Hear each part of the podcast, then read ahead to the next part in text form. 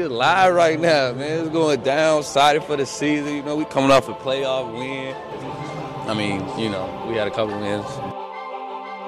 Winning game four, at least pride wise, made me feel good because you don't ever want to get swept. I'm indifferent to him whether or not he signs it. I'll be uh, hitting Milwaukee for the next five years. If you ask me, can the Bucks win Game Five? I put it at forty percent confidence. Yes. To think that, that a season is championship or bust is is um, certainly not the way we've approached it. At this point, we don't know what's going to happen. You can get game six. You can steal it. Championship or bust. Winning game six and seven. Championship or bust. I don't think they're going to win the whole series, but there is no enjoyment with this team.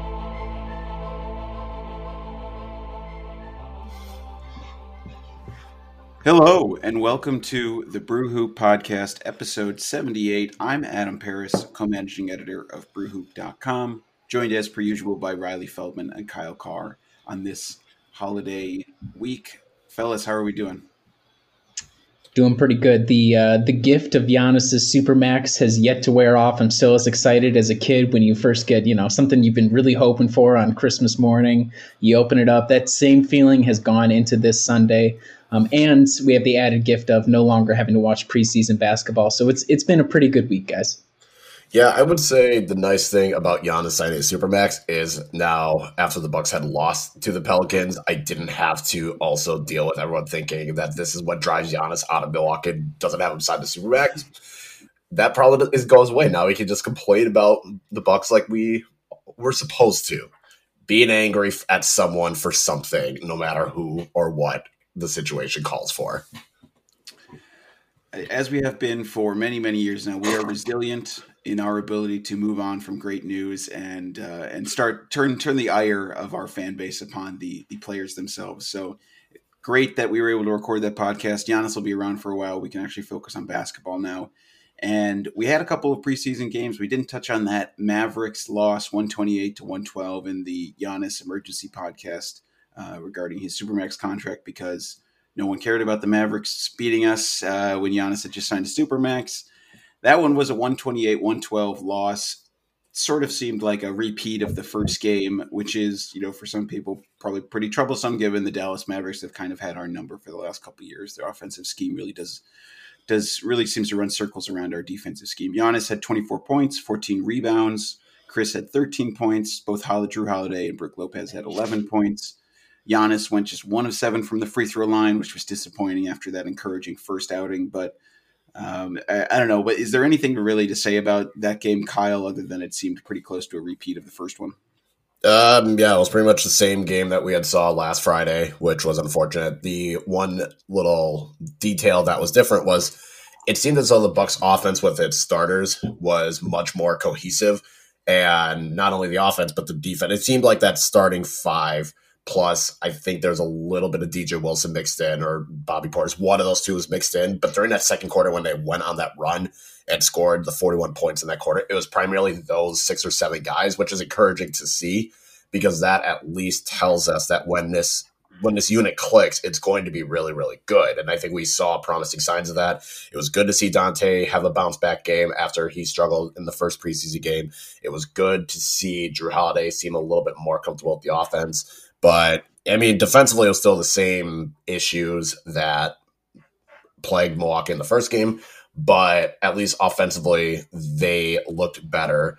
And with the guys that are going to get the majority of the play time, the Bucks were better than Dallas. It wasn't until you know Giannis and Khris and Jrue were starting to get less and less minutes in the second half, in which things started, you know, getting out of hand. I would say the only thing I really have to note from that game, the only guy to have a positive plus minus, Donte DiVincenzo. Three points, one of four from the floor, one of four from three. So shout out to Donte continuing your uh, your campaign of redemption. I, I agree with a lot of what Kyle said. It was not disturbing necessarily because a lot of the preseason so far has been working on the principles for a lot of the guys. And we'll talk a little bit later about our rotation, but you could tell like, you know, Pat Connaughton is getting thrown out there pretty late into the game. And I think that's more so not indicative of like Pat's place in the rotation or where these guys are going to be in the rotation, but more so Pat already knows how things work. So let's get everybody else out there to give them minutes. Um, the, the other thing I thought was just interesting overall from the preseason, and this showed in the Mavs game especially, was uh, the starters got quite a few more minutes than I think anybody would have expected. So Khris had 30 minutes, Jrue played for 30 minutes, Giannis played for 27 minutes. Um, I think it was pretty similar in the first Mavs game because I remember us all tweeting like, "Oh, okay, haha, bud, you're starting to run your guys like actual minutes, but it's in a preseason game rather than in the second round of the playoffs." Um, I don't know. It, it it's just more so these first three games have been like, has there been anything promising from the new guys? Is what I'm focusing on. Jrue looks pretty good. Um, and I think he looked really good in the Pelicans game. Uh, Bryn Forbes, he had like a decent shooting night against the Mavs, which is like okay, well that's that's what he's here for, so that's good. Um, the rookies have still looked pretty decent, so that was the biggest takeaway from the Mavs is like like Kyle said, very similar to the first game. A lot of the defensive issues we've had seem to continue to be there, but how much of that is Budenholzer has no willingness to change versus Budenholzer's just again wanting to get these principles down, and then we have the rest of the season to work on it. Yeah, that second game, I thought it, mostly because of the Mavericks and you know Luka Doncic plays. What's he plays? Uh, just had it pulled up here. 29 minutes. In the first game he played around 16 so there was definitely a lot more intensity in that second game. Felt a little bit more like a regular season game at points. Uh, we didn't have Thanasis coming in and getting like second quarter minutes or anything. So you did get a little bit more intensity in that one um, which probably made it even a little bit more discouraging that the defense still couldn't hold up. But like you said riley i mean the thing about the preseason is you're always just looking for flashes from people. Uh, you know there was there's there's been some nice little pick and roll action um, with Jrue Holiday in terms of some side pick and rolls. Those have been nice to see. We saw DJ Augustin once again really look like the more of a floor general, much more so than some of our backup point guards have in in years past. So there were some nice glimpses from the guys on the bench um, in that game, but you know. Like we said, sort of a, a repeat of the first Mavericks game, and then of course last Friday to close out the preseason, the Bucks faced the New Orleans Pelicans. Giannis rests in that one. Um, said it's a back issue. Doubt it's actually a back issue. Um, but anyway, gotta get creative with why you're not playing players, especially if they're gonna mm-hmm. clamp down on this load management nonsense. Yeah, he, exactly. he pulled his back leaning over the contract to sign for it. I understand. he was carrying all that all that weight, all that money on his back. I get what he was doing. Yeah. I was surprised that they didn't have the what's that brand of, of tequila or whatever that Edens and Lasry bought into with Jordan. Is they it Casamigos? Is that what it's yeah, called? Casamigos. Casamigos. yeah, that I'm, just, I'm embarrassed that I know the name of the uh, personal tequila brand of our, of our ownership. Is it Casamigos? Yeah. We should we should really get like little shots of that. I should have sent that out to you guys for Christmas. That'd be great. We can do that on sometime. Anyway, okay. So the Bucks lose to the Pelicans, one twenty seven to one thirteen. Giannis rests. Khris looks really good. 29 points on just 9 of 16 shooting. I mean, he was he was a monster in that game. Jrue Holiday had 15 points. Donte had 14 points. Um, those two in particular looked really disruptive defensively in the backcourt, which I think is what, what we really want to see. There were some steals and, and runouts led to easy buckets in transition from them. Um, but uh, overall, you know, that was a game where we did see some decent stuff from the starters. I think it was nice, Riley, to be able to see both Jrue Holiday and Khris Middleton pick up some of the offensive slack in the absence of Giannis because I think we are going to see Giannis rest for probably some chunks of this year. Yeah, I would agree, and I think, like he said, so first off, start with Khris. He's looked really, really fluid on ball the whole preseason. Uh, yeah, and part of that is because there's a lot of new guys and they all have to kind of figure out their place in the pecking order. But especially against the Pelicans, if if he gets isolated on a guy, and I think it was Brandon Ingram for the most part, I mean, he takes these dudes to town. And he's he started off like cold from the floor, but that did not stop him from putting up shots, and that kind of showed through. He was aggressive. He was using you know feints or like the threat of driving to open up shots. And if you know it, he's classic, if he gets just a little bit of space, he gets a shot up so quickly. So that was just really good to see um, that he seems to be already in like midseason form. Jrue as well. Um, this is probably the one game, probably because Giannis wasn't out there. He had the ball in his hands quite a bit more often, and there you could still see times where like he was trying to do a pick and roll with Brook Lopez, and they just the miscommunication and turns up in a turnover or whatever. But I'm so used to like Eric Bledsoe doing that, not hard charging, but he usually has like a, a primary first option if he's driving to the basket and then passing to somebody else's secondary Jrue, it seems not that he moves slower, but he's more patient with the ball. Even if he's in traffic, he's kind of weaving a little bit more. And it's not like if he gets near the paint, he's going for the shot no matter what. He seems willing to let it come to him and see who else is open before making that shot. Um, and there's a lot of times where like you know, he'd do a stop start and then he'd be able to get a jumper real quick. It, it, I was just really impressed with a lot of what he was doing on offense. Um, and and I think the other thing is we got a bit more run of a couple of the other guys off the bench. I don't know if I would say any of them looked like awesome per se. Uh, Thanasis had like a really great fourth quarter, but that was just because clearly I think the Pelicans stopped caring and was like, all right, this dude's try hardy, so we'll let him go off. Um, Jalen Adams, he looked fine. I think he'll be okay as like a third point guard. Um, Bryn Forbes shot awful from the floor, but he's just going to be hot and cold. And I thought the other big two guys we could give a shout out to was Jordan Nwora and Sam Merrill, um, especially Sam Merrill because he had quite a. I think he went two or three from three. Jordan Nwora had that awesome like off the dribble like step back jumper from the wing or whatever. So and they've not a ton to take away besides Khris and Jrue looking good, um, and some of the bench guys looking serviceable, which that's what you would hope for from your third preseason game.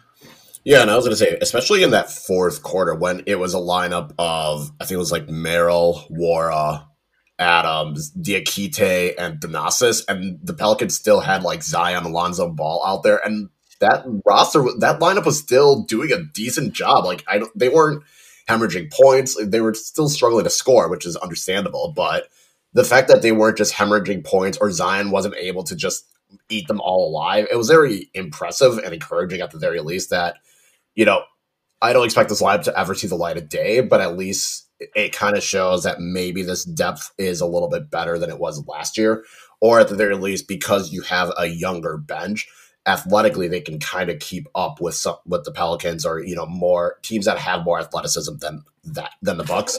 I think Donte DiVincenzo again had another good game. It seems like he's really building into it because the first game was terrible. The second game, he was fine, had his moments defensively. And then the third game seemed like, especially early on when no one else could hit a shot, he was the one that was trying to be aggressive. Um, he was driving to the rim. He was getting some shots off. He it was kind of like him and Khris were the two that were the focal points of the offense, which was fine. Yeah, it would have been nice to see them get some shots falling, but they were still at least aggressive, and that was encouraging to see from Donte at the very least. And Milwaukee shot terribly in the first quarter. I think the, between Portis and Donte and maybe Khris, I think they just could not get a shot, especially at the rim, which was a bit concerning. But I guess that's also understandable when you're going against Zion and Steven Adams at once. I feel like that's not a fun thing to try and navigate through. But kind of like what Riley was saying with Jrue, he's definitely more patient with the ball. I think that helps. I think seeing Khris continue to shoot, and especially in that second and third quarter when those shots were falling, he was in a rhythm. That was good to see that he had the confidence to do it. Sam Merrill definitely if he can shoot 35%, that would be considered a win because he can kind of do what Kyle Korver was supposed to do last year come in, fire up some shots. If you hit them, great. If you don't hit them, it's not the end of the world. Uh, Nwora just seems like a guy that's going to be able to, he's going to be the, how do I describe it?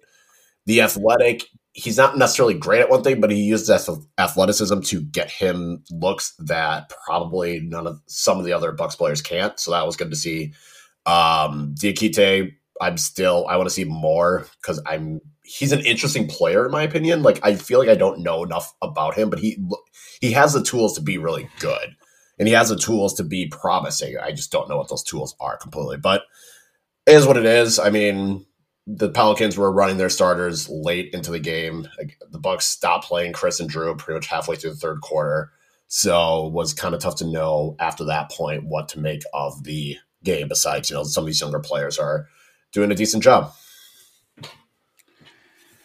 Yeah, and we also got it. you were talking earlier, Riley, about the difference between Jrue Holiday and Eric Bledsoe. We got that on, in stark display in that game as we we were reunited with Eric Bledsoe. I have to admit, I got a little wistful. I felt a, I missed him just a little. I don't know why. I certainly didn't miss him when he was like dribbling in and he just like you know, ball just went right out of bounds. It was like, oh, okay, that's right. That's what Eric Bledsoe does. But I did I did miss him a little bit, and I liked seeing him, you know, reuniting with all the other guys on the Bucks team. And there was like a nice note from Zora Stephenson that like in his media availability, Bledsoe was talking about how those guys will always be his brothers or whatever.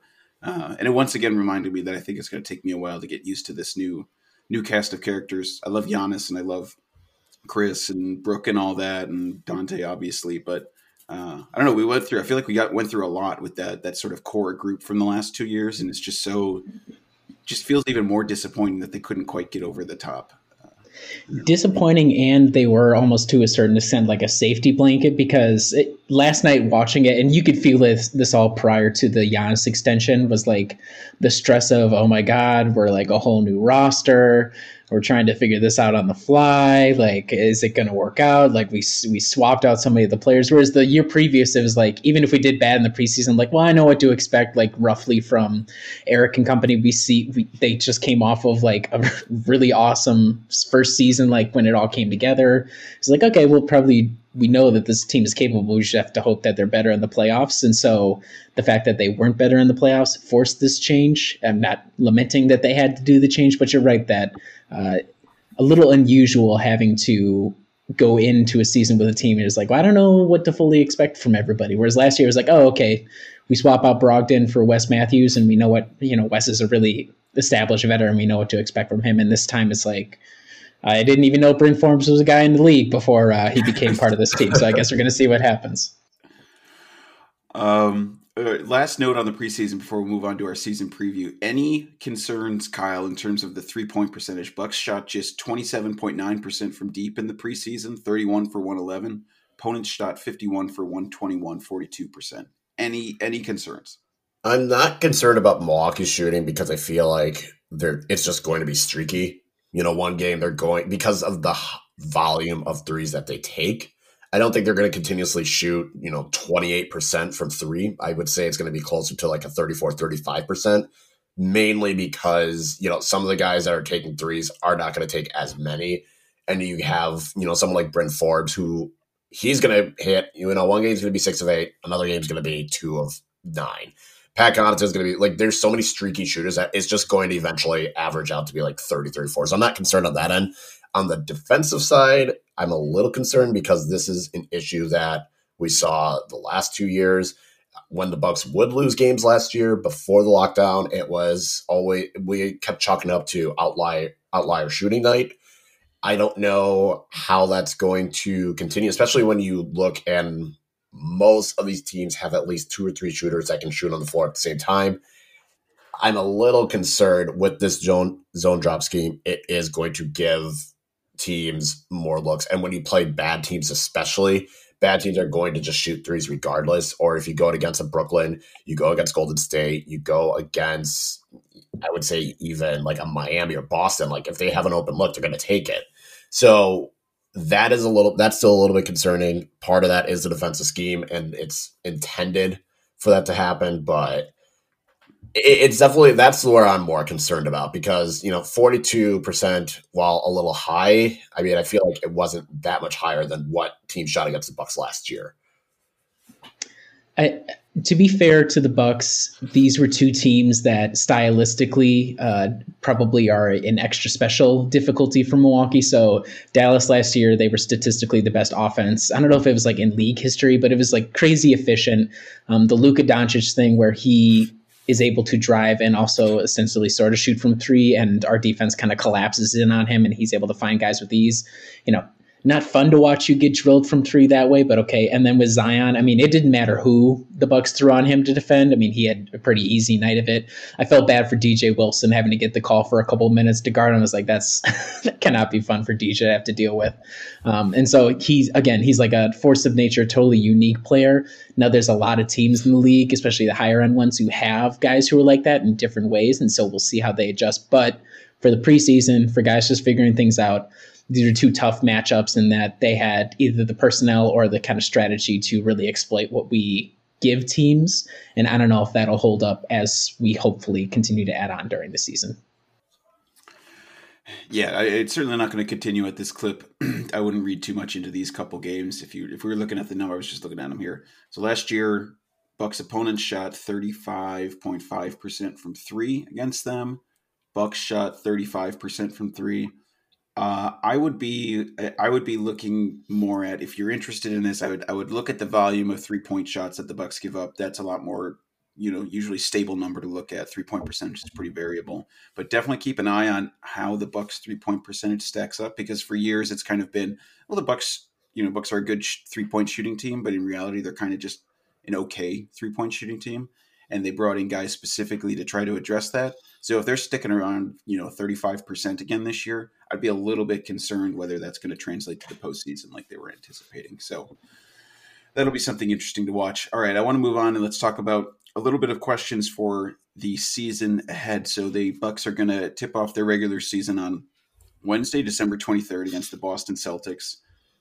A lot of interesting questions for this regular season, much more so than last year. We've covered that extensively given the new arrivals. I, I think first and foremost, the big the, you know the biggest question falls upon Bud and will we see you know new wrinkles offensively and defensively Kyle, do you think, do you anticipate being able to see those early on, or is that something you think we'll have to wait until partway through the season to see it incorporated more? I don't think we'll see it on the defensive side. I do think we'll see it on offense, mainly because of the personnel that is out there. With Jrue Holiday, who can play both on the ball and off the ball, you might see a little bit of variation there. You will see it with Donte DiVincenzo. So out of the starting lineup, you know, those guys are probably going to kind of do their own thing at times compared to the five out system. And then when you get to the bench, that's when it starts getting a little bit more. I, I feel like it's going to be more fluid, mainly because of personnel. You know, you have Bobby Portis out there. When he gets the ball, especially in the post, he's going to throw a shot up. Or, you know, you have DJ Augustin, who's going to be more capable running a pick and roll than anyone that we have seen on this roster in the past few years. When you have, you know, a Sam Merrill who's going to come off the bench and shoot, that's something to see. So I think offensively we'll see more of those adjustments or fluidity just because of the personnel that's out there. I think defensively, I don't expect it to change because Bud's like Riley and Adam, you were both saying, Bud's going to want these guys to understand the defensive principle first. So first, they need to understand that before Bud's going to decide to throw out some wrinkles, maybe switching, you know, stuff like that. So I think it's going to take some time for the defense to adjust, but I think offensively we'll start seeing it right away just because the personnel is going to dictate it more. So uh, compared to previous years when it was like, well, run it back, we know how to run it now. It's going to be a little bit more of a everyone's still learning it, so they're going to have to make some adjustments and have some things tailor made. And I think you know having Khris Middleton a little bit more empowered to be more aggressive is going to change that detail as well.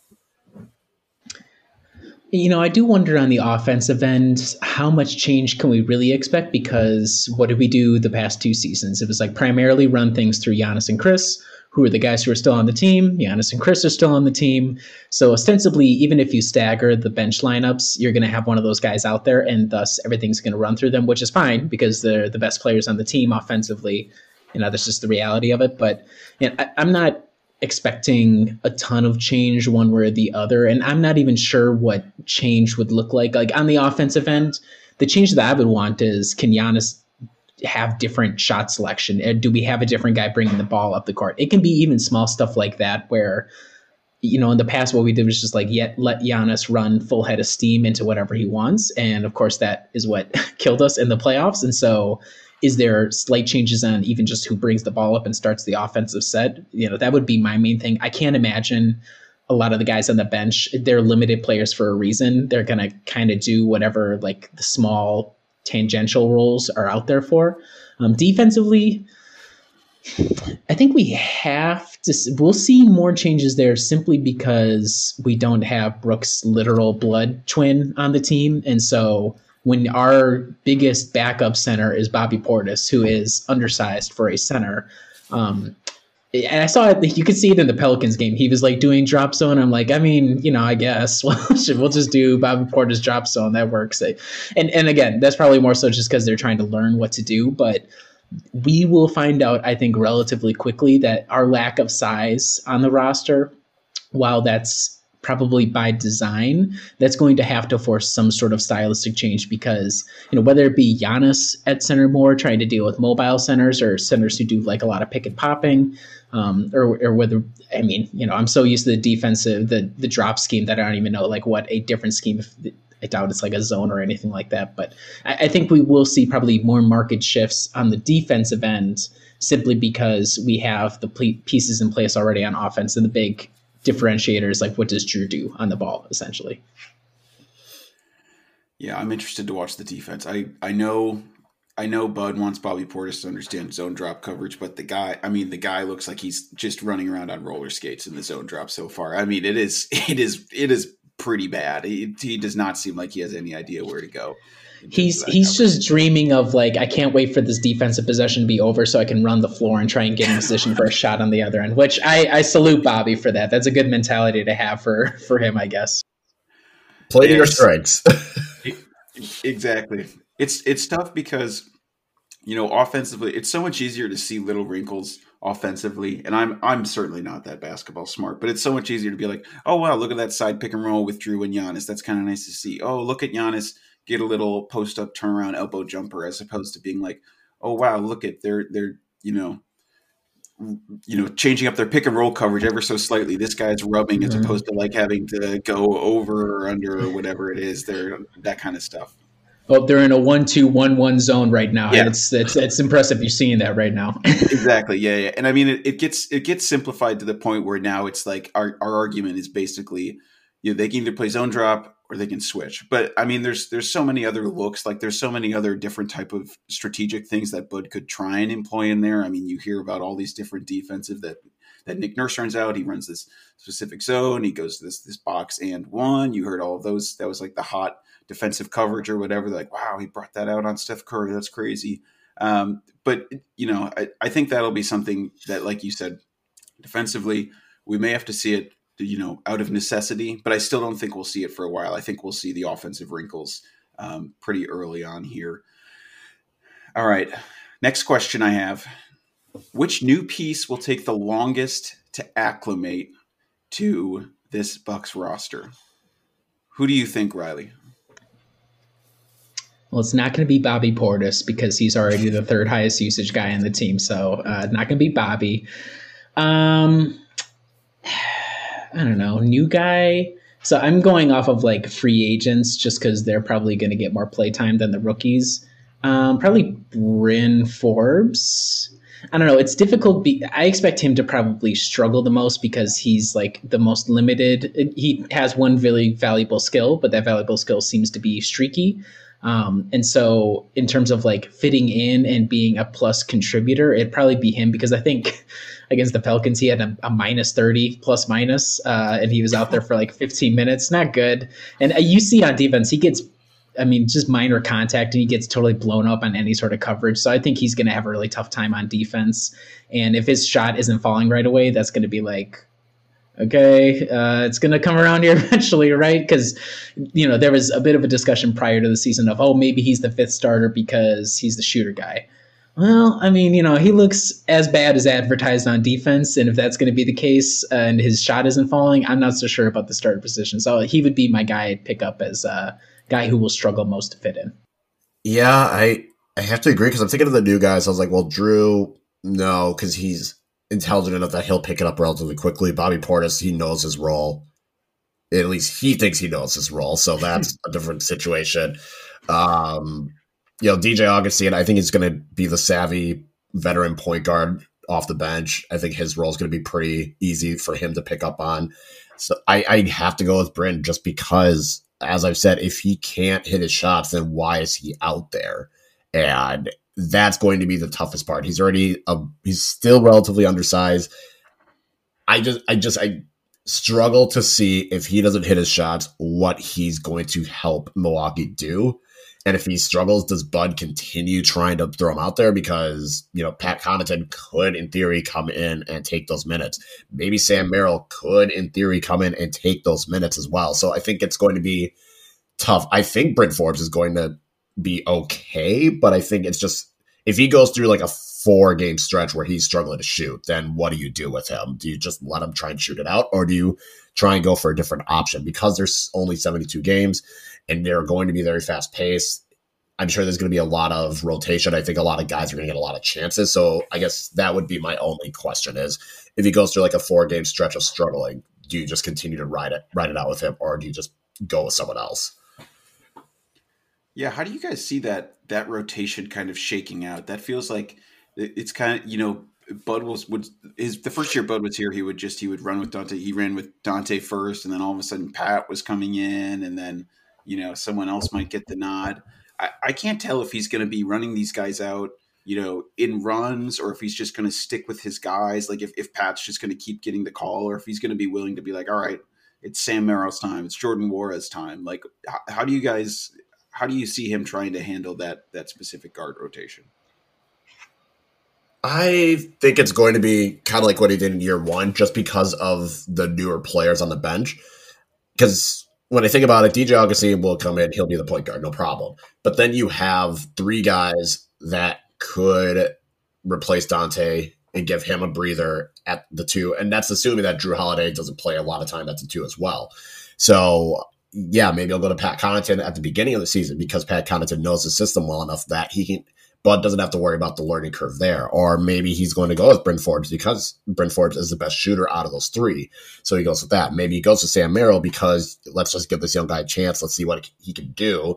If he doesn't get it right away, that's not the end of the world. He is a 60th pick in the draft. You know, there's it's a low risk, high reward scenario.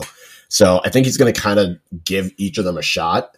I think it's just going to depend. Like I said, Pat will probably get it at first because he knows the system well enough and he knows the other guys well enough. But I wouldn't be surprised if Bryn had a chance to come in first out of those three, or Sam Merrill was getting you know surprising minutes off of that. It's just going to depend on the situation and what Bud's goal is for the preseason. Are they going to try and get the best record? Because if he is, he's probably going to go with Pat because Pat knows it best. If he's trying to figure out what he's going to do in the playoffs, maybe he goes with Bryn because Bryn's going to have that one key aspect of the shooting where maybe it can help him. It, it's just going. I think it's going to rotate at least in the first half of the season. And then maybe that second half is when Bud decides which of those three is going to get most of that playing time. How does the phrase go? You know, if somebody shows you who they are, believe them, or something along those lines. Uh, we know who Mike Budenholzer is, guys. There's no shame in that, uh, and there's a reason why Pat Connaughton is getting paid 16 million dollars over the next three seasons. He's Bud's guy he's he's the one guy. I mean, besides the starters, he's like the one Bud guy who's left on the roster. So yeah, of course he's going to get the most minutes. I, I, like I said earlier, I would not take the fact that he was like the last guy off the bench as indicative of Budenholzer really loves everybody else. I fully expect on Wednesday that Pat probably won't be the very first guy. I'm guessing it'll be like DJ off the bench or DJ Augustin off the bench first, but I fully expect Pat to be like the seventh man. Like there's, there's just no reality where that's not going to be the case. Uh, whether or not that's throughout the whole season, I don't know. But uh, I mean, even deep into the playoffs these past two years, Pat has gotten a healthy number of minutes too. So uh, I really I don't go into this season expecting any of the new guys to impress so much, unless for whatever reason Sam Merrill is like a Bud guy, which as the 60th overall pick, I can't imagine that's the case. Um, I, I, don't see it uh, going any other way than Pat, and then we'll just kind of fill in everybody else past that. Is there any chance that Jrue Holiday takes not that he'll take the longest to acclimate, but that he might take the longest to reach what we're hoping from him, given his expectations are pretty high and he needs to sort of manage being because you know I guess he was probably I guess maybe he was a third option when Zion was there, like last year, because maybe it was like Ingram, Zion, then him. Mm-hmm. Yeah. But I, I'm just trying to think about him. We expect him to be like if they're shutting down Giannis and Khris isn't scoring, he needs to provide instant offense in a way that Eric Bledsoe couldn't in the playoffs last year. Is there any chance that he might take the longest to kind of get up to what we're hoping from him? You go, Kyle. I feel like it's tough because it depends on what we th- our expectations are. If we're expecting him to be this savior, it's going to take a while. It's probably not going to happen until the playoffs. But I think we've already seen from the first game what Jrue can do. It's just a matter of can he take it? Can he get up to the levels that we've seen from him on other teams? Can he get to the level that we've heard that he can get to? I think that's going to be the better question. I don't think I honestly don't think it will because he is a talented enough player and a smart player. He's going to be playing with the starters, so he's got better players around him. So that's going to give him that chance to. I, think he's going to have that ability right. He has the ability to achieve it faster than I would probably have given, you know, say Eric Bledsoe. So I, I don't think it'll take that long. I think he's too talented and too smart of a player where it wouldn't happen. I just think it's more the expectations that we're putting on him that's going to have to that we have to kind of figure out. I'm trying to remember what Bledsoe ended up averaging last season. I'll look it up right now, but I, I would agree with Kyle that I'm not too worried about him acclimating himself because even in the couple the first preseason game i mean again they had been playing together for all of three days at that point so it was totally like i have no idea what's happening out here. I'm just trying to like exist. Um, eric averaged 14 points a game last season. I could easily see uh, Jrue getting to that much. I mean just from the limited minutes we've seen in the preseason I've been impressed with what he does on the ball. Again, it doesn't seem frenetic. It seems very patient, very measured how he goes about it. And no, he's not going to be like a guy. I mean, maybe he'll go hot from three every once in a while, but it seems like he's going to have a multi tool set of offensive skills. And that will help out whether or not he's leading a bench unit, um, whether or not Khris and Giannis need a breather, or it just happens to be possession that falls mostly in his lap or whatever. Um, and, and again, he's like a what is it, 12 year veteran or whatever. I think close to something like that. You know, it, he's a guy who has played at really high level for a lot of teams, and like you said, Adam, he's ex- coexisted on other teams. Even when he was with Philly, um, he coexisted with a couple other guys who, like you would think, would be more headliners offensively speaking. And so I'm not too concerned about his acclimating on either end. Probably defense, just because if there's some specific thing that Budenholzer wants him to do that he hasn't been called on in the past, I'm, and again, I'm sure he'll acclimate to that pretty quickly. Um, but I'm not too too worried. It'll just be, are we looking for like a 20 point a game score? I don't think that's going to be the case with Jrue, and I think that's perfectly fine. If he again, if the box score looks a lot like what Eric did, but stylistically it's just an improvement, well, that's exactly what you paid the guy for. So, yeah, fair enough. All right.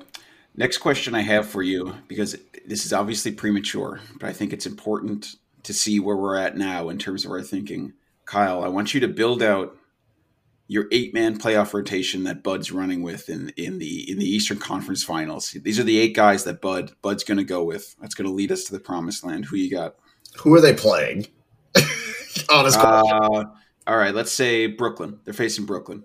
Okay, then so you have the starters: DJ Augustin, Bobby Portis, because they need another big, and against a team like Brooklyn. I'd probably say Bryn Forbes. That's eight. Yeah. So Bryn Forbes, if they're playing Brooklyn, that is eight man rotation. Are you considering Donte a starter in that situation? Is he yeah, the fifth starter? I, would say the starters are Jrue, Donte, Giannis, Khris, Brook. Okay.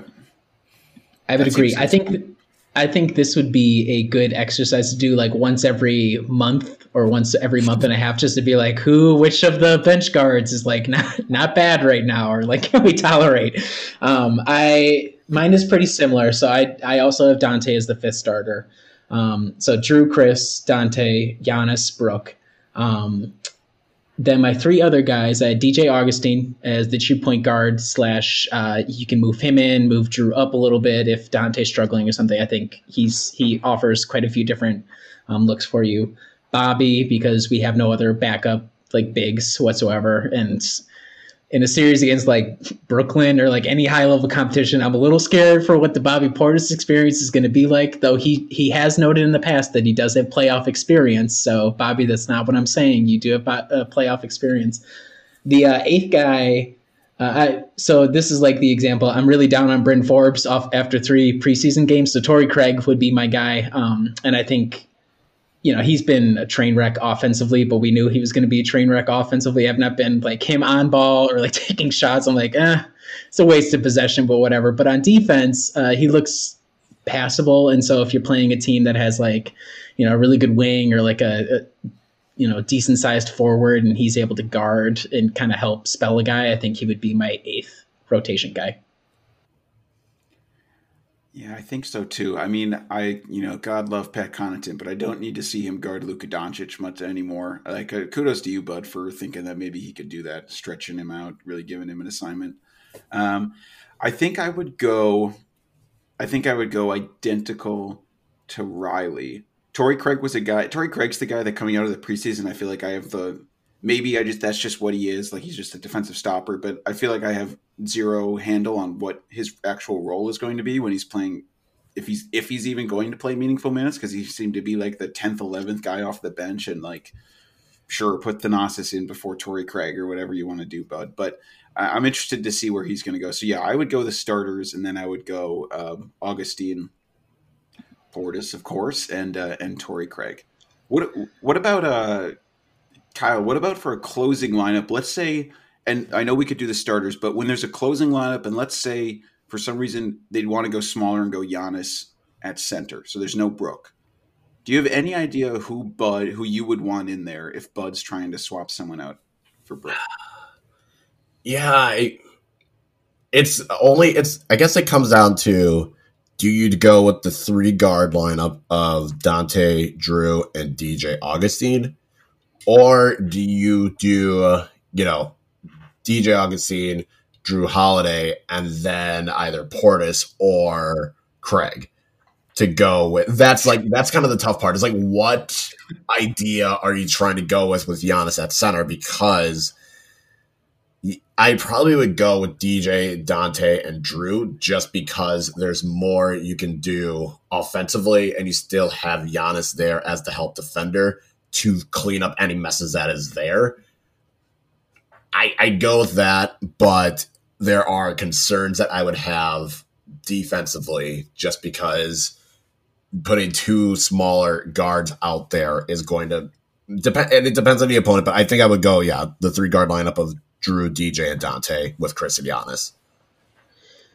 Dude, I'm scared to death of Bobby Portis. I know, like, like, the whole, I am dreading the whole experience. Not because I think he's going to be a bad player, because he's shown that he's like something on offense. But I'm really worried about like the amount of minutes he's going to have coming his way. I'm hoping, hoping, hoping that there is a decent big of some sort on the buyout market midway through the season because we are going to need something else there. Yeah, so um, is Jon Horst. yeah. um, I think uh, you know if we are going into like let's say a closing lineup in the Eastern Conference Finals, and it's like the Brooklyn Nets, they have KD, they have Kyrie, and our counter is like Bobby Portis is out there. I mean, we're we're not making it to the finals, folks. That's just the truth of it. So I, I would agree with Kyle that probably the three guard lineup, for all its warts, uh, would be the way you go about it. You're going to have Giannis having to do a lot of cleanup defensively but he would be having to do a lot of cleanup defensively as the center anyhow. Um, so you would ostensibly swap that with the higher power offense that you would hopefully get with the three guard lineup. So uh, I would go that way versus the Bobby Portis break glass in case of emergency option. It's going to be a fascinating thing to monitor this year. All right, last question before we make some predictions. Uh, anyone want to stake your claim on Jordan Nwora versus Sam Merrill in the the rookie battle. Who you who you think is going to get? Let's go. Who you want, and then who you think will get more minutes this year. All right, so I want Jordan Nwora because I think he's going to be able to handle that wing responsibility. He could probably guard threes, maybe even fours. He has the athleticism. He's a he goes for rebounds. He is a hustle guy. He's got a good shooting touch. I think he can do a little bit of things that is going to be enough so that if you need him for, you know, 10 minutes, he's going to do the job really he's going to do the job pretty well. I think he has the safer floor, but I think it'll be Sam Merrill they'll get it only because a he's got less competition in terms of Pat and Bryn Forbes that he's got to compete against, and B if Sam Merrill shoots at a decent rate, he's going to continue playing and that'd be great because I've I've been saying, you know, if he can take Kyle Korver's role and shoot 34, 35%, I'd call that a win. So I think Merrill will probably get the advantage just because his competition is not as tough as Nwora's, where he's going, he's already got Giannis, he's got Khris, there's already Torrey Craig, maybe DJ Wilson gets some chances, and DJ Wilson hasn't been a train wreck either. So it's just a little bit tougher for Nwora eh, because of the guys in front of him compared to Merrill. I would also agree. I would vote for Nwora just because I think a guy his size and like his skill set seems a little more varied than Merrill. Um, and I, you know, I'm not going to totally eat crow, but Merrill's looked okay, like speed wise on both ends of the floor. Like he hasn't been an utter disaster. So I think for the 60th overall pick, you're like nailed it so far. Three preseason game preseason games in. Um, I think it probably will actually also be Nwora, just because I mean, so it, works in like the counteract, right? So as Kyle said, Merrill's not going to have as much competition, but I I would think we almost have like more depth or like you can move the guards around more often. Whereas if Torrey Craig for whatever reason is injured, your only other like forward option is DJ. Uh, that's it. Or like Thanasis, I guess. And as much as I love Thanasis, still not sure convinced he's a legit NBA player. And so I would see especially because I think the NBA is allowing like 15 active players on the game night roster or whatever. I could see for whatever reason if he's somebody's injured or something, who are getting a couple of minutes. So um, I don't know. I, I can't imagine Sam Merrill's going to get a ton of playing time just because there's enough guards on the roster that Budenholzer is going to be interested in mixing and matching with those guys because he's going to be more likely to place them in the playoffs. Um, and Nwora will probably just be like body essentially because we know who we're going to have to play in the playoffs from the forward rotation. Yeah, I'm gonna go. I like Nwora more. I agree with the size is something that you can't really teach. That Merrill certainly looked looked decent as a as a pure shooter thus far. Incredibly small sample size, but Nwora's stroke looks really pure too. Looks like he's got a little more off the dribble juice to him. So we'll see how that shakes out. But I'm I'm I'm thinking it's going to be Warren. I think eventually, as the year goes on, he might get you know, he he might be the guy who will get some more minutes from Bud. So, all right, let's move on. Let's make some official official predictions. And this is we'll have a roundtable coming out on Brew Hoop this week with our predictions. But uh, Riley, how far are you predicting the Bucks to advance this year in the 2020-2021 season? So uh, my record prediction was 48 and 24 out of the 72 games, assuming they're able to play all 72 games, uh, COVID times.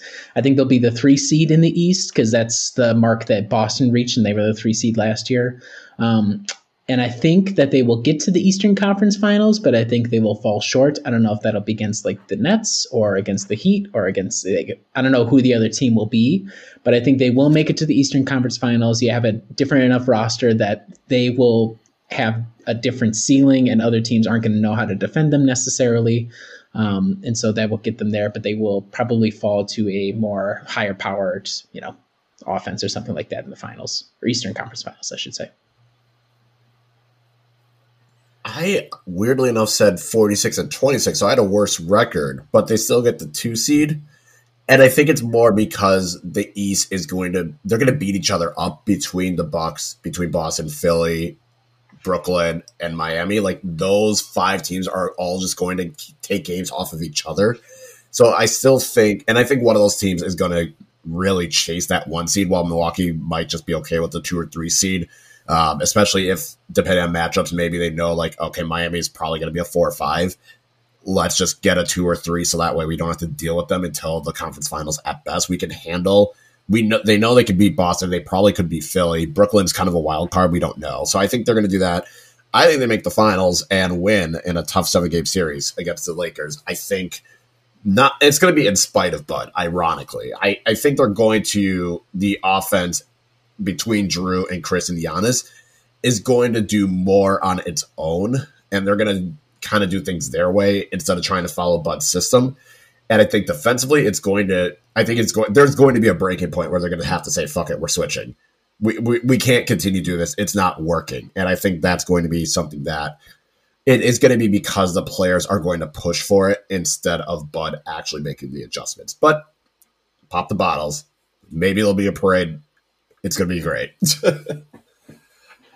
I like the optimism. Unfortunately, yeah, I'm I'm a little more with the Riley camp. I went 45 and 27. So close to Kyle. And I also went a two seed. I agree. Teams are going to beat each other up. I think this is going to be a really weird year where a lot of people might be resting. There could be some COVID absences. So we could be seeing, oh God knows, we could see be seeing DJ 34 minutes a night on some nights when things are getting really weird. Uh, but anyway, I expect that'll get them a two seed in the East. And I'm expecting them to lose in the conference finals. I think they'll show a lot better than last year in the playoffs, which isn't too hard given they got absolutely roasted by the Miami Heat. But uh, you know, I'm I'm worried about. I'm just really worried about the defense. I'm really worried about our discussion we just had about a closing lineup and how most of the time I was kind of making weird, like, probably partially because we don't know who these players are, are going to be yet. But I mean, I felt even better just thinking, like, all right, let's just, you know, even with old, old Marvin Williams in there and George Hill, I felt I almost felt even just a little bit better about that, knowing we, there wasn't as much of a weak link. Um, but I don't know. I, I think we're going to learn a lot about this team as the season goes on. I think we're going to learn a lot about we know a lot about Bud, but we're going to find out if he's really willing to finally bend, um, or else his job is probably going to break and he's going to, you know, he's going to lose it. And who knows? Maybe, maybe the arrival of, of, of Mike Dunlap, who is like a really another old coach. I mean, I think he needed some. I think he needed some maybe some no men in the room after after losing some of his assistants. It was weird that the first year there was always talk about his assistants asking him to try switching defense, and then last year he's like, "We're not going to do that." I mean, yeah, they had the best defense ever, so I can't say I'm like. If I were him, I'd be like, "Well, everything's going like the best it's ever gone, so I'm not really going to switch it up for you." But uh, I don't know. Hopefully, we see more of that this year. But I think I think eventually they'll lose in the conference finals. So. Yeah, and a lot of it is going to probably ultimately come down to are Giannis and Khris uh, good enough, Giannis especially, to do something different and uh, be the best, like you said, multiple podcasts, Adam. Is he going to be the best player in the series? Uh, we would hope that he's able to, hopefully with a nice extension and all that off his shoulders, uh, he can go ahead and elevate because that's going to be the critical difference because there's not nearly enough change. I mean, Jrue's going to bring a different look on both ends, but I don't think there's nearly enough change for it to not then fall mostly on Giannis's shoulders as the MVP, best player on the team, and he has to be the best player in the series. That's going to be, and that's the question every single time out in the playoffs. Agreed. All right, let's touch on um, real quickly. Any concern regarding? Well, obviously there's concern the pandemic is still happening. COVID COVID nineteen is still out there. The NBA is allowing fans into some stadiums.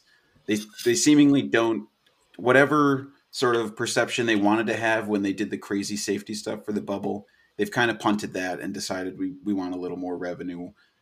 Um, I know on a Zach Lowe podcast a couple weeks ago they talked about how he said internally teams are just planning on if a player gets it, they're probably out for at least three weeks.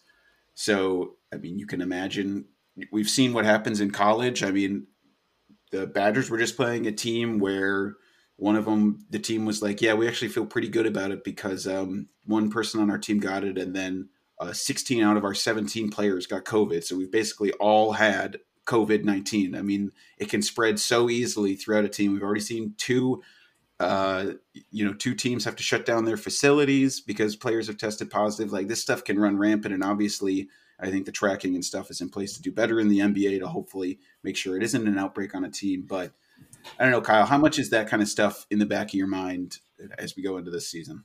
I mean, it's just as we've seen from every sports season that has not done a bubble there's going to be spread. There's maybe there might not be an outbreak, but there's going to be a couple players that are going to get it. They're going to test positive.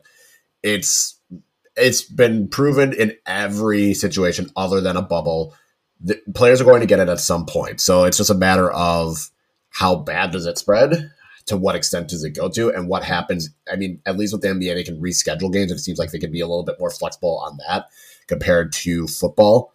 But it is it's something that's going at least for the first couple months as you know the vaccine still gets its way to you know the frontline workers healthcare you know the higher like higher age civilians like as it gets through the first couple phases that's going to be a little bit of a concern i think by the time we start getting to you know the end of the regular season hope there might be some hope by then that maybe some of these players can like players can get it i don't think the fans is going to be that much of a concern because at least the I, it looks like from what I saw, they're not going to have like you know courtside seats. So it's not like the play the fans are going to be that close to the players, thankfully. So at least you don't have to worry about that risk. But I mean, there's going to be cases. There's going to be issues. There's probably going to be some postponements, um, just because it'd be impossible not to with not being in a bubble. It, you're just running that risk. And I mean, it, the bubble at least showed that if you put in the restrictions, then the players can follow that. Now it's just a matter of you're going to have these players at home. They're going to be around their families, what their families do. Maybe their families, unfortunately, have to be out in public to do it. And that's then it's like I said, there's going to be cases, there's going to be postponements. I don't think it's going to be as bad as the NFL. I don't think it's going to be as bad as Major League Baseball, but I do think there's going to be some concerns to note. I uh so I'm concerned about COVID nineteen insofar as I'm still in a possibility of getting it myself, and uh, like Kyle said, regular people or like people that we know that work in the healthcare industry or you know are on the front lines, or we're still susceptible while the vaccine rolls out. Uh, for the NBA in particular, I wouldn't be surprised if they're going to be like some of the first people in line. It's going to go like our senators in Washington D.C. and then the NBA players. You know, I, I think it would be great if we prioritize people who are in a more uh, risky health category, but uh, the NBA was also like the first ones to get like the rapid tests, and like to their credit, that was like I guess I don't know. Do do we credit with the NBA rapid test with like saving hundreds of thousands of lives because that's what they were kind of going for there. Um, but either way, I think the NBA is going to be some of the first people to get the vaccine.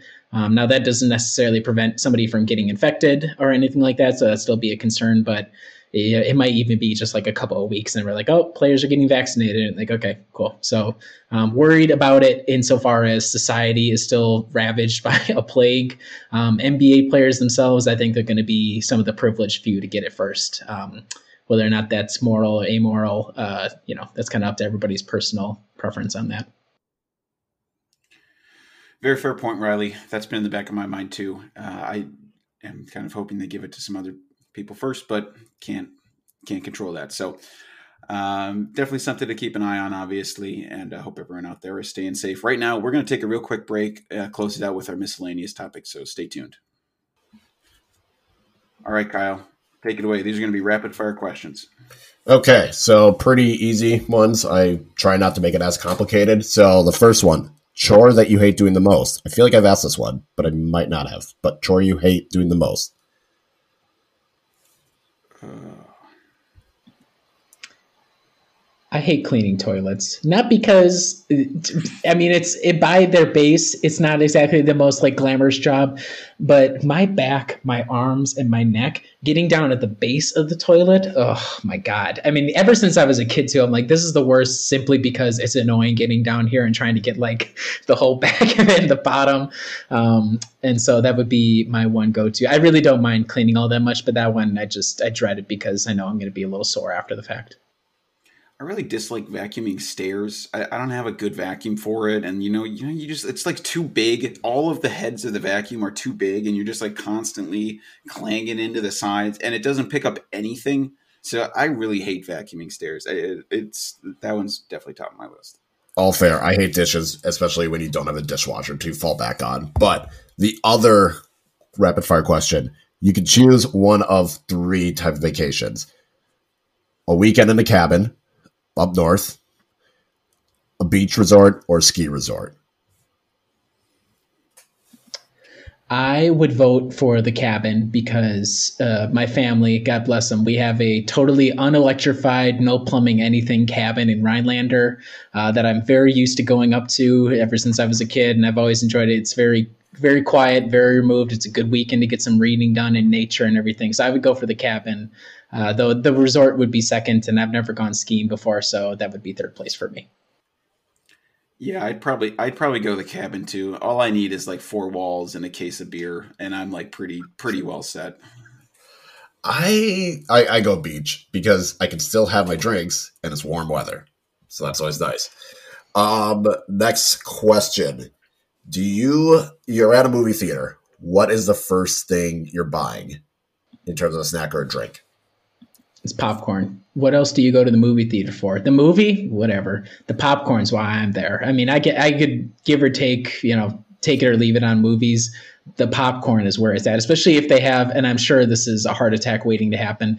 The self dispenser for the butter. Yep, that's uh, yeah. And you just mm. yeah, Adam's Adam's doing the motion for me, demonstrating it's it's a glorious thing, and God bless America for that. So the movie theater popcorn is the first thing I'm buying one of the best inventions. We should all have it in our own homes. The, uh, the popcorn with the automatic butter dispenser, hundred percent, and and maybe and a large a large soda because I have gone to a movie diet soda. I have gone to a movie and gotten the large popcorn and no drink, and um, I couldn't. I don't. I don't think I could speak by the end. My mouth was so dry. So definitely get a drink. I yeah, popcorn is the go-to. And then the final question: Do you prefer working alone or working in a group? What is this? A job interview? How would you say you are in group uh, in group settings? I uh, am using my career to ask these questions right now. um, I'd say I would say probably working in a group just because I enjoy usually working with people. The issue is I've had a lot of experience as everybody has in like school projects and stuff where you're carrying the team like Superman or something like that. And so that that can be a little tiresome. But in general, if people are contributing a group would be my preferred go to. I, I like working alone. It's probably not the best answer for a job interview, but I, I don't know. I, I find it I find it helpful. I like to like talk with people and figure stuff out, but then I, I kind of like to hole hole myself away and work on something. Yeah, I after being a recruiter and half of my job is waiting for other people to answer questions if they want to give someone an offer or not, and sometimes it takes days. I'd rather just do it myself. Be like, I like this person. Here's an offer. So that is it for rapid fire. Can I ask one more question? Uh, th- I'm just curious about this. Are you guys egg, are you eggnog people or not eggnog people? Nope. No, no. Do you It- have it- a holiday drink? Hot chocolate. I, yeah, I guess like probably yeah, probably hot chocolate with like some schnapps or something like peppermint schnapps. Whoa. Okay, I don't know about that. I just I would just do base hot chocolate, but you know, I'm not a party animal, I guess, so I'm okay with just If plain I hot have to chocolate have a holiday drink, that is the holiday drink, I guess. All right, I, I wasn't sure if you guys were like hot toddy people or you know something like that. Okay. no, I think eggnog is disgusting. Well, my belly didn't think so last Friday. It was quite good. All right, it's time for Kyle's film review. All right, so after last week's train wreck of a movie, I had to purify my soul. So we have two great ones. Uh, the first one, Jingle All the Way. Uh, that was back in the 90s. It had Arnold Schwarzenegger. I think I've reviewed this one, maybe not, but Arnold Schwarzenegger, Sinbad, they're competing for a toy to give to their respective kids. Um, just chaos ensues. They're, and of course, they're waiting until Christmas Eve to buy this toy. They're just like causing chaos in the store. They cause chaos in the parade. It's just a mess, but it's just it's a fun movie. I think it's underrated in terms of like Christmas movies. I feel like it's never one of like the first ones people watch, but it is like entertaining. It's not great, but I think it's like good enough that it's like you can sit down, it can be on TV, and you'd be okay with watching it. So that one I give a six and a half out of ten. The other one is the Goat, um, Charlie Brown Christmas. I it's got it's you gotta watch it. I feel like that is a must watch. It's the best Christmas movie out there, in my opinion just brings back great memories. You got the classic music, you have the tree. It's just iconic. 10 out of 10. Like I said, after last week's train wreck, I had to purify, and that is my purification. My my only follow up would be this to both you guys for the movies, in, because this is the last time we'll record before Christmas. Are you in or out on the Die Hard series as a Christmas movie series? I have to admit, I've never seen any of them. Oof. I say yes, but I, I I think it is just because of the time that it takes place. I would consider it a Christmas movie. Okay, good. But Live I'm for not one of Die those Hard. Was, like, we'll fight you if you think otherwise. Mhm. Live Free or Die Hard was an awesome movie, so highly suggested. Adam, it's not. I don't think that's even anything about Christmas. It doesn't even have the timeline. It's just a part of the series. But that's my plug this week. Kyle, have you ever seen Jingle All the Way 2? Did you watch the No. sequel? I, I Oh. have not because I heard it was terrible and I didn't want to ruin. It, it doesn't even have like the same cast, right? I think it's just like a brand new group. Yeah, it is Larry the Cable Guy. It's truly one of the worst worst Oh, films. I've seen. In Definitely. It's- yeah, no, no, can't can't ruin a underrated uh, cult movie. Okay. Next, get your tissues ready, people. It's time for a farewell to Vulture Talk. What is the situation with Giannis's long-term contract? Giannis Antetokounmpo. Giannis. Giannis. Giannis. Giannis. Giannis. And if things have gone well, Adam was able to find the recorder version of "My Heart Will Go On" by Celine Dion to play uh, for this segment. Um, yeah, now that Giannis is back, one of my tried and true treasure troves of content is now gone. Um, you know, I want to give a shout out to the Raptors. I want to give a shout out to the Council of Dads of Giannis's throughout the league, all the father figures he has. Um, you know, we don't want you guys to stop being father figures to Giannis now that you're no longer going to be able to poach him from the team. Um, I would like to imagine that that was not created simply for the uh, cynical move of trying to get this guy to your team, and you actually are a father figure to him. I don't know why there are 30 of you, but it is what it is. Uh, it was a beautiful thing. It was a beautiful run, and I think we need to give credit to a lot of teams for some of the insanity they were saying. Um, you know, we'll do this again in five years. We'll be back. Don't worry. It's you know, it's not goodbye. It's see you later.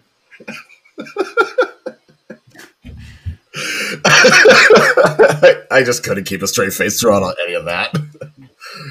uh. It was, uh, you know, I, I will miss it a little bit just because, like, the NBC Warriors.